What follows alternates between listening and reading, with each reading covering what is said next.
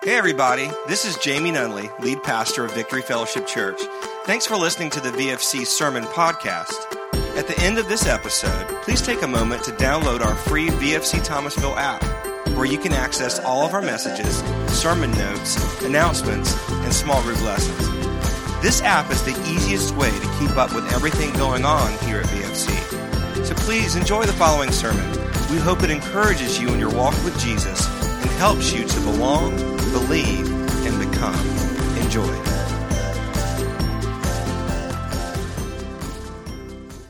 Good morning again. So good to see everyone. Glad you're here. Hi, moms. Hi. Happy Mother's Day. Glad you're here.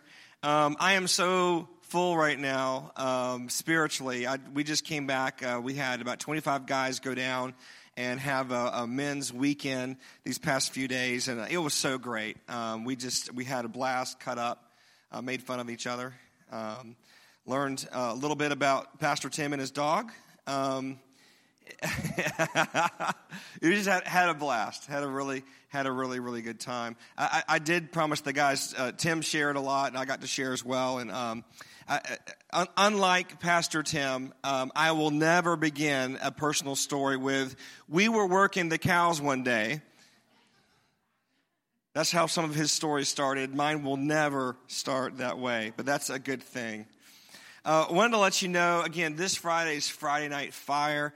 Um, it's just, if you love to worship, this is your chance. It's an opportunity for you to get in God's presence and just relax and tell Him that you love Him and experience um, His power in your life. And so um, I'm excited about being a part of that. I normally don't lead worship very much around here, but um, I'm getting to lead worship here, and I'm calling in reinforcements. Uh, Johnny Payne, if, if you've ever heard him, is just fantastic. So excited about that.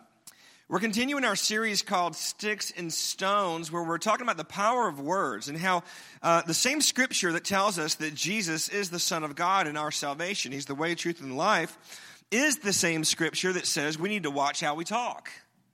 They're equally God's word for us. So we're spending some time talking about this, and uh, I, I, think it's great. Last week we talked about um, words that help. Today we're talking about words that hurt, and I love that this fell on Mother's Day because my mom. Um, was very instrumental in my life when it came to uh, making sure that I used my words correctly. Uh, there were several times when she did things I still remember today that, that you know, kind of brought us back to um, a spiritual mindset when it came to our words. I'll tell you one story. One time, a couple of people in our, in our uh, household were maybe arguing a little bit. I won't let you know who they are. But they were kind of going at it, as sometimes it happens in a family. And my mom was just so tired of it. She, she was just done with hearing you know, back and forth, back and forth. And so she walks to the front door. She opens the front door and says, Okay, Satan, come on in. They're calling for you. Everyone stops and looks. And we're like, Okay, no, we hear you. See ya. You know, we're done. We're done. the other thing that I remember, this is from being a teenager, is, you know, you, you, get in high school and people start talking about each other. And, and, and sometimes, you know, you start talking about people's reputation, who's dating who, and that kind of stuff. And she said, it's a little off color, but she said something that, that we, I never forgot. She said, unless you were under the bed, don't talk about it. Which is really good advice. Now, that one time I was under the bed, I, no, I'm just kidding. That, but, but it was good because it was a reminder like you weren't there, it's gossip. And you need to hold yourself to a higher standard. So thank you, mom, and thank you, moms, for making sure that we use our words correctly. We've been talking about the fact that words are tools. They can be used to help, they can be used to hurt, or they can use, be used to bring hope in our lives and the lives of others. We've been talking about what I like to call the grow up verse, Proverbs 18, 21. Grow up. Those are two grow up ages for us, 18 and 21. It says this. It says, death and life are in the power of the tongue and those who love it will eat its fruit. When I first heard this verse when I was a young child, I did not understand what it meant. Those who love it will eat its fruit. Those who love the tongue, or those who love to talk, those who talk too much, those who talk unrestrained will eat its fruit, or in other words, will have to deal with the consequences. So, see, every word that you say is like planting a seed. That seed grows into a tree, that tree bears fruit. And you will eat the fruit of your words even if they're intended for someone else. You know, you're the first person that hears what you say, even if you're directing it at someone else. So it does affect you. you we can't think that it does not affect us. Now, you know, we're, we're kind of halfway through this. Next week, we're going to take a break, but we're going to end May with words of hope, where we're going to go on the offense and talk about how we can intentionally and deliberately use our words to bring hope to the world around us. But we're still on defense here. We're talking, you know, I'm, I'm, praying that the Holy Spirit convicts me, convicts you, convicts all of us to step it up when it comes to how we use our words. And, and, and so, in light of that, though, sometimes, you know, you, you, you, feel, you ever feel like you just can't do anything right? And when it comes to our words, you're like, oh, God, is this really a big deal? Are, are my words really a big deal? Is, it, is this what we should be talking about? And I just want to say to you this morning, unequivocally, absolutely, 100% yes, your words are a really big deal. It's a big deal. And I want to show you some scriptures. As a matter of fact, I'm having trouble in three sermons about words paring down which scriptures to use. There's so much in the Bible about this. Psalm 141 verse 3, it says, Set a guard, O Lord, over my mouth. Keep watch over the door of my lips. Where do you put a guard? You put a guard in front of something that's important. You put a guard in front of a bank vault, not in front of a trash can. And, and so it's important. When something's important, valuable, and it matters, you put a guard. And so I love how the psalmist is saying, Lord, Put a guard over my mouth. This is really important. James chapter 3, 9 through 10. James chapter 3 is this whole this whole passage on our words. James, the brother of Jesus, he was known as James the Just back there. That I, I like that. If you just want to throw out there, Jamie the Just. Uh, I mean, I won't. I won't correct you. Is what I'm saying. But you certainly don't have to. But James the Just, James the brother of Jesus, he was the pastor of the church in Jerusalem. He writes this letter. It circulates to all the different Christians. He spends, now James is like boom, boom, boom, boom, boom. Conviction, do this, act right. But then he spends a lot of time talking about our words in chapter 3. And so let's read some of this. Uh, verses 9 through 10. It says, With the tongue we praise our God and Father and with it we curse human beings who have been made in God's likeness. Out of the same mouth comes praise and cursing. My brothers and sisters, this should not be. Isn't that crazy? We, we praise God and we'll get here and we'll, you're worthy of it all. We'll just sing and, and lavish our love on the Lord. And then someone cuts us off on the way out of the parking lot. We're like, what an idiot. Well, that idiot is made in the same likeness and image as that God that you were just saying was worthy of it all. And that doesn't make sense. See, here's the problem. The scripture continues Can fresh water and salt water come from the same stream? And the answer is no, because as soon as you introduce salt, the fresh water is now salt water. So it's a really big deal that God cares a lot about this. You can't love God and not love his children. It's the same with me. You, you can't say, Jamie, I, I really like you, man. I'm, I'm, glad you're my pastor. I'm glad I go to VFC, but your kids, whew, don't like them at all. I make fun of them all the time. I talk about them behind their backs. Like you and I are going to have a problem. You can't love me and not love my kids. And it's the same with God. You can't love Him, worship Him. Oh, we love you, Lord, and then rail against His children it is important. Luke chapter 6, verse 45.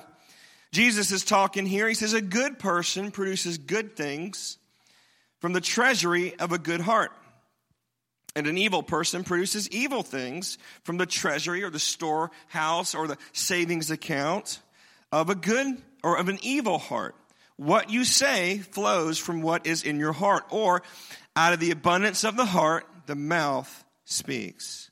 Out of the overflow, what you have stored up the most in your heart is what you're going to say. Now, there's this idea in our culture where people will act like crazy people, totally unre- unrestrained, and then they'll say, Well, God knows my heart. No, I know your heart because I just heard you talk. Uh, don't, don't blame this on God like y'all have got some sort of secret code. I know what's going on in your heart because of what you said, because out of the abundance of the heart, the mouth speaks. So don't fool yourself. Don't think that I'm really a good, I, I trash people with my words. I use words that hurt all the time, unrestrained, don't really make any effort to change. But, uh, but God, God really knows what I think. No, I know what you really think because of your words. According to scripture according to Jesus. So, yeah, this is important. Matthew chapter 15. Verse 18, it says, But the words you speak come from the heart. That's what defiles you. Jesus was being corrected by the religious people about what he did, what he ate, and, and what was holy, not breaking some of their laws. He goes, Look, it's not, it's not what, what you eat, what you put in your body that defiles you, it's what comes out. It's your words that defile you turning it back around on them. Obviously, their words were not very good. You know, the word defile, we don't use the word defile a whole lot. I don't like, well, that really defiled someone. We use the word pollute a lot, though, right? Pollution, we talk about pollution. It's a similar, you could use the word pollute here. Um, it's actually, it's one of the possible definitions of this word in the Greek. Your words pollute you. Your words pollute you.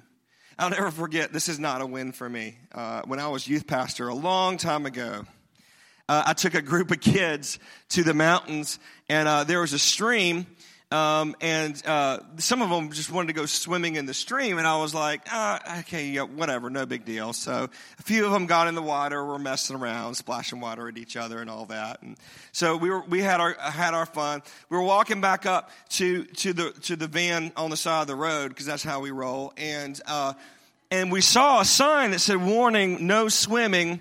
This water contains fecal matter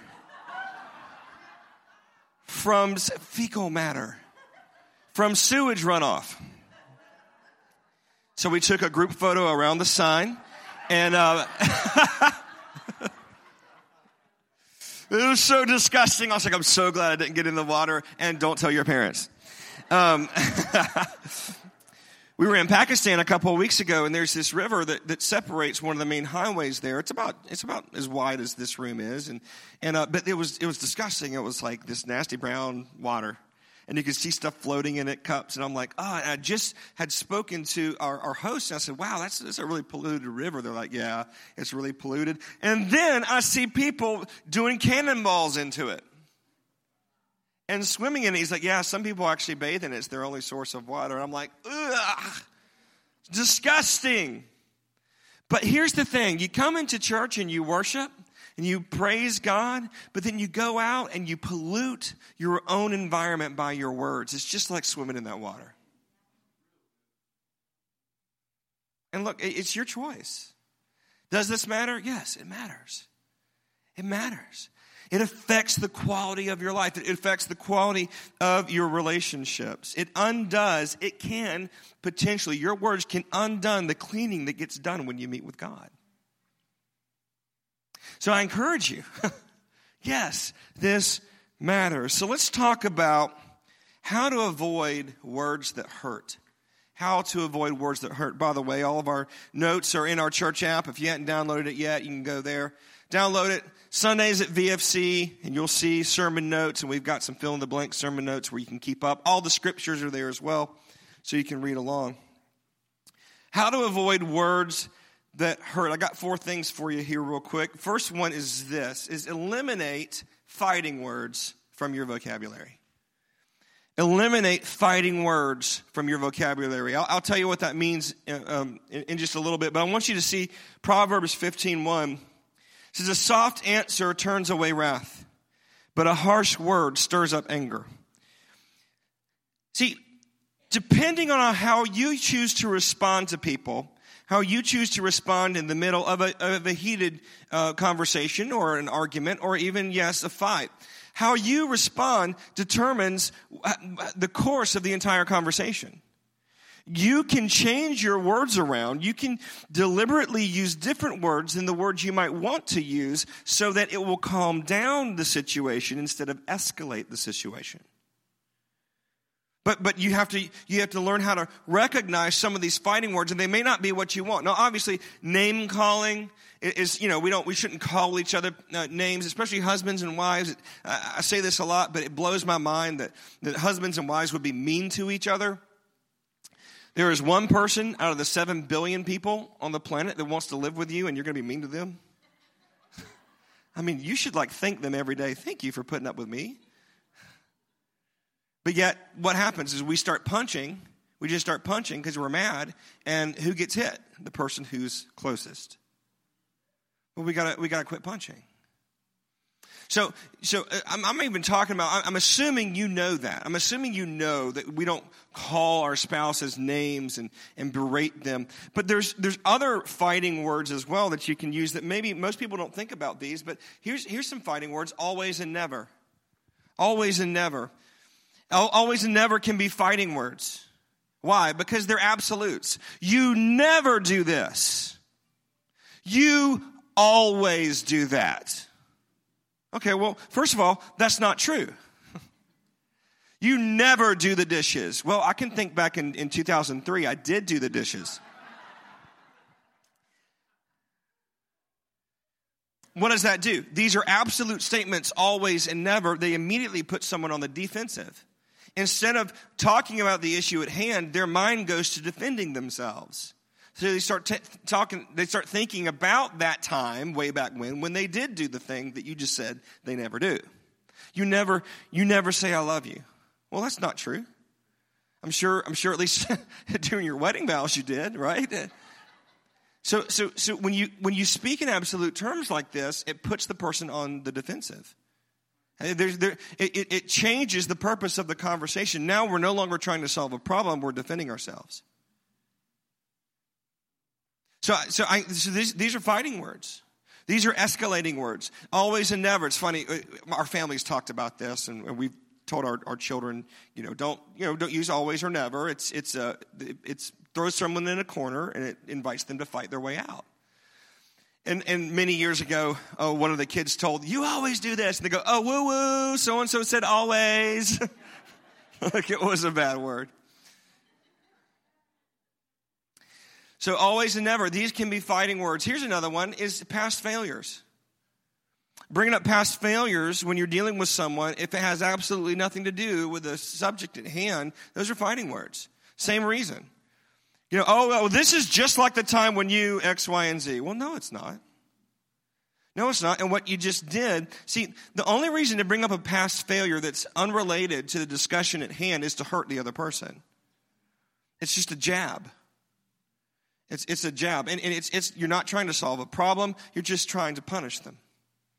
And so, bringing up past failures, and, and uh, you know, uh, this is, those of you with good memories,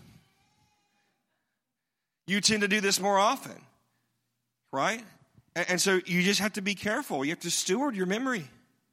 Not everything is related to everything that happened in the past. And if you bring up past failures on a regular basis, especially the more distance there is between the topic at hand and what you're bringing up, you put, again, you put a person in a defensive mode. They can't talk, they can't deal with the issue at hand because they have to deal with your, with your punch. They have to deal with, with, with your aggression bringing up the past.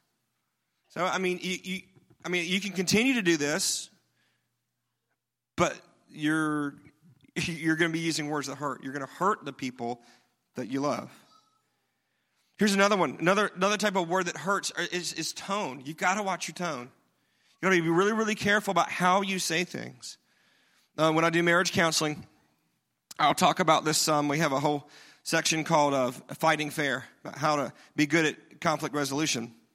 And you know, your tone is actually more, the tone in which you say something is actually more important than what you say. Now, I remember hearing that. I, I, I studied communication and marketing in college, and Uh, I remember hearing that for the first time and thinking, nah, that's not true. Come on. Your tone is more important than your actual words, but it's absolutely true. I mean, if I, if I look at uh, if I look at someone, I say like, man, get out of here. I don't like you. I mean, I just said mean words. Get out of here. I don't like you. That's really mean. But y'all know that I, I was just messing around because of my tone. But you could also, we could do the opposite. You could say nice words, say it in a better way. Say, You're wonderful. You're great. Well, I said nice things, but I said it like a moron, right? That was sarcastic. So your tone is more important than your words. It really is. And you've got to watch your tone. Which leads me to the second way that we can avoid words that hurt is we've got to learn to manage our emotions. Manage our If you think about it, when you said the harshest things that you've ever said to someone, it was always in a state of heightened emotion. And so we've got to learn how to manage our emotions. Check out Proverbs 29 11. It says, Fools vent their anger, but the wise quietly hold it back. Fools vent their anger. Wow, I'm just I'm just venting. Maybe you're a fool. I mean, I didn't write this. Fools vent their anger, but the wise, wise people quietly hold it back. You know, emotions aren't the truth. Emotions aren't the truth. I've heard it put this way emotions are a gauge, but not a guide. They help you gauge where you are, but they aren't what you live by. Uh, let me, let me, and I've used this example before, but let me, I, I love this. I, I love when I had this realization. Your emotions are much like a thermostat. Uh, let, let me, so a thermostat in your home, you set it to a certain degree. Like, say you put it at 73 degrees and it measures the ambient temperature around. When, when the ambient, if it's on cool, when the ambient temperature goes to 74, then boom, the air kicks on. Starts blowing cold air to bring it back down to 73. If the ambient temperature in the room is 72 degrees, it doesn't turn on because you're under that threshold, you're under that boundary. Are you with me?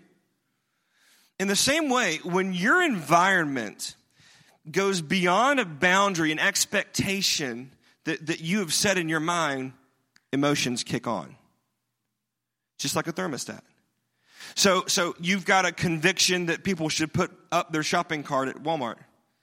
I've got that conviction. It's a very deeply held conviction. And I see someone put it behind someone else's car. Anger. And that's a silly example. Or here's one. Uh, here's a positive one. I mean, uh, happiness is an emotion. Let's say, you know, you walk into work and, and you didn't expect anything. Your boss calls you in and they say, hey, you know, you've done a fantastic job. We're going to give you a raise. Boom. Unexpected. The, the temperature, the ambient temperature has changed, so happiness turns on. You see how emotions work? Emotions aren't the truth. They're a gauge to how your environment is matching your desires but they're not the truth. You don't live by your emotions. We've got to manage our emotions. Look, you're going to feel anger, you're going to feel sadness, but, but you don't live by that. Romans 6:12 says, "Don't let sin reign in your mortal body to make you obey its passions." See, a lot of the sin that happens in our life is because of a passion, an emotion, a feeling. I just feel this way. Well, that doesn't mean it's true. It just means it's what you feel. And, and we've got to learn, we've got to learn how to manage these emotions. Look, it's in a marriage context, in a, in a, in a parent-child context, in a boss-employee context. If your anger, if something's happened, your ambient temperature's off, your emotions have turned on, you might need to go cool down before you talk. Or you're going to use words that hurt. And especially in, a, in an employee-employer um, context, you could really mess your life up if, if, you, if you allow those words to kick in. So we've got to manage our emotions. We've, we've got to learn to be aware of what I'm feeling right now. Is this the truth? No, my ambient temperature is off. And my emotions have kicked in, but that doesn't give me permission to say whatever I want to in this moment because I don't want to use words that hurt. Third way that we can avoid words that hurt is remember who you're talking to. Remember who you're dealing with. Every person that you've ever said a word to is made in the image of God, is an image bearer. That's what Genesis says. When, when God says, let us make man, mankind, it's the general word for man, it's not male. Let us make, make mankind in our own image. Male and female, he made them both in the image of God and in his likeness. So any person that you're dealing with, they might not be acting like they're in the image of God, but they still are in the image of God. And if you're talking to a Christian, they have God inside of them. and whatever you're saying to them, you're saying to him. You be careful. We've got to remember who we're talking to. And this matters to God. Ephesians 4, this chapter really deals with our words and treating people, how we treat people. But I love this, this passage. It says this Don't grieve the Holy Spirit of God. You know that you can grieve the Holy Spirit. The word here, grieve, it means to make sad. You know, you can make God sad. You know that you hold that power. Now, most of us, before we continue reading, if you, if you, if you hear someone say, well, you just made God sad, you mean, oh, no, I was smoking. or I was, I was committing this sin, or I was doing, you know, we tend to think of like the, like a, like a, or a big sin. Yeah, you know, adultery or murder, this makes God so sad. Well, there is disappointment that he experienced because those sins hurt us and they hurt other people.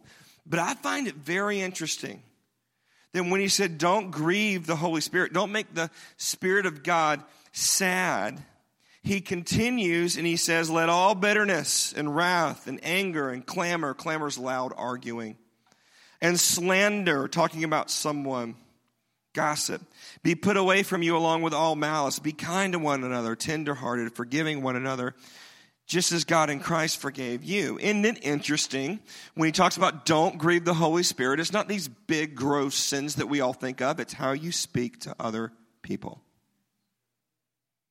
That's where he goes. Don't grieve the Holy Spirit. Put away bitterness, wrath, anger, clamor, loud fighting. This, this, is, this, is, this is what grieves the Holy Spirit. He doesn't like this when we talk to each other this way, when we use words that hurt. Just be tenderhearted, forgiving one another. Tenderhearted is a funny word in the Greek. I just real quick. Uh, it means um, uh, having weak bowels, literally. And and don't yeah okay. All the jokes are coming to my head. I'm not going to say those. But here, here's here's what it means though. It's the equivalent for us today if we said, you know, that just really hurts my heart If you hear a story about someone, something bad, oh, that just hurts my heart. That's what tenderhearted means. Okay? Being tenderhearted, uh, uh, forgiving one another. Why? Because God in Christ forgave you. He set, he set the template for us. And Lord knows we've done some crazy stuff. and so we forgive. We don't use words that hurt. We remember who we're talking to. That person, at the very least, is an image bearer of God. And if they're a believer, they're the house of God. They're his home. You wouldn't go up to God's home and toilet paper it, right? I used to toilet paper houses back in high school. I don't recommend it. It was fun. Or you wouldn't egg his house. You wouldn't go up to God's house and egg it and throw dirt on it, right? But that's what you do when you do it to a believer because that's where the Lord lives. Last way that we avoid words that hurt is we commit to the lifelong process. I would love to end with some good news this morning, but it's not going to end this way. I got, I got some bad news. Again, back to James, who writes this amazing passage about our words. James 3 7 through 8. People can tame all kinds of animals, birds, reptiles, and fish but no one can tame the tongue. It's restless and evil, full of deadly poison. All right, love you guys. See you later. hey. I mean, eh, what's he saying? He's like, don't ever think that you've got this part of your life figured out. Don't ever take a break. Don't ever think, you know, I got the words thing figured out. I'm good with this. I'm good. I'm cool. I figured out how to, to use my words correctly. I'm good to go. Let's go focus on something else. No, you're always going to need to give attention to this area of your life. It, it's, it's untamable. And you know, Tiffany and I were talking about this last night. We were talking about, um, there were some, you remember Siegfried and Roy?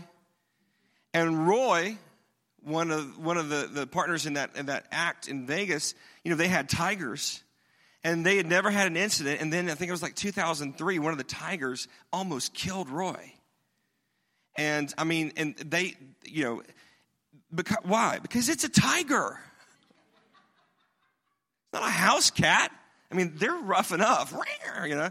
But a tiger, you know, you can never get too comfortable with a wild animal. Can you imagine inviting a lion into your house? This is my pet, you know, Simba or whatever. And he's gonna he's gonna sleep in my bed at night. Or now some people have snakes as pets. I, you know, we'll pray for you guys later. But but can you imagine just a king cobra letting him in your house and hey, we're to hang out? I can tame this thing. No, you can't. He's full of deadly poison. It's the same with your mouth. I, am sorry, I'd love to tell you that eventually you're going to get to the point where you never have to worry about this, but that's not the truth. You're always going to have to deal with this. You need to commit to the lifelong process of taming your tongue. Look, you're never going to win the war, but you can manage the battles.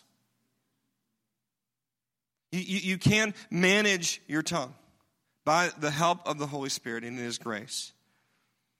And so, my question to you this morning is this Do your words hurt others? Well, be honest. How are you doing in this area of your life? It's really important. I mean, just look at all the scripture. I used about six verses last week. I, I, used around nine or ten this morning. I'm going to use more in the future. Look at all these verses about how you use your words. What about you? All this instruction from the Lord on how to speak. Do your words hurt others? Think about this. Do your words hurt God? Because here's the thing if your words hurt others, then your words do hurt God. You grieve his spirit. Let's do some business with the Lord. Let's stand.